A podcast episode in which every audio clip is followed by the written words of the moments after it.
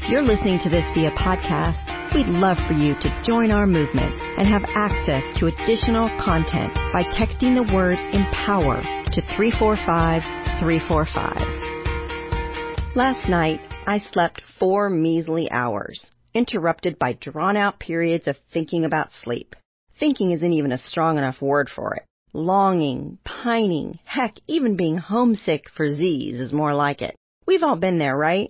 Our alarm buzzes as we're already wide-eyed and anticipating it.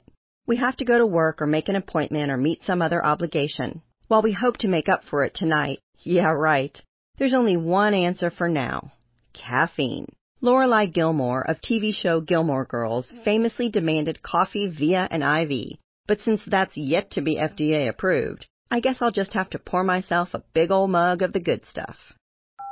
As you groggily stumble to your coffee machine or your barista bestie, the last thing you're likely thinking about is where that caffeine lifeline comes from. There are about 500 million people throughout the world who depend on coffee for their livelihood, including some 25 million who are coffee farmers. These farmers typically live and work in substandard conditions, and women, who represent the majority of coffee farmers, face additional struggles, including gender inequality issues, neglect, poverty, and even abuse.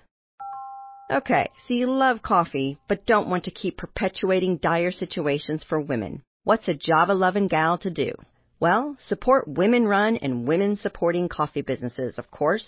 In today's Woman to Watch, Eliza Bobot has a wonderful sustainable coffee enterprise, City Girl Coffee Co. That's a great place to start. After all, one of the company's main goals is to bring awareness and equality to the women of the coffee industry. Eliza knows just about all there is to know about the caffeinated stuff. Her family-run company, Alakef Coffee Roasters, has been craft roasting premium coffee since 1990. But it was an impactful encounter she had at a coffee industry event in 2015 that emboldened Eliza to create a coffee brand that boosts business for female coffee farmers while also making a positive impact in their lives by giving back. While attending the International Women's Coffee Alliance conference in Seattle, Eliza was particularly touched by the story of a Colombian husband and wife team that owned a coffee farm. After the wife was widowed, she needed a bank loan to fix a piece of equipment to keep her coffee farm afloat, but the bank rejected her simply because she was a woman. That story stuck with Eliza, and she vowed to do something to help, eventually launching her City Girl Coffee Co. brand and making it her mission to develop infrastructure that would help empower female coffee farmers to become self-sustainable while also bringing awareness to the troubling inequality within the coffee industry. City Girl Coffee Co. does this by sourcing as much of its coffee as possible from small, women-owned and managed farms and cooperatives, and by donating a portion of every sale back to organizations that support the success of women in their native countries. It's easy to help support female coffee farmers from the comfort of your cozy couch. Simply visit the City Girl Coffee Co. website to purchase some super tasty single-serve cups or 12-ounce bags of the company's blends, including many organic options.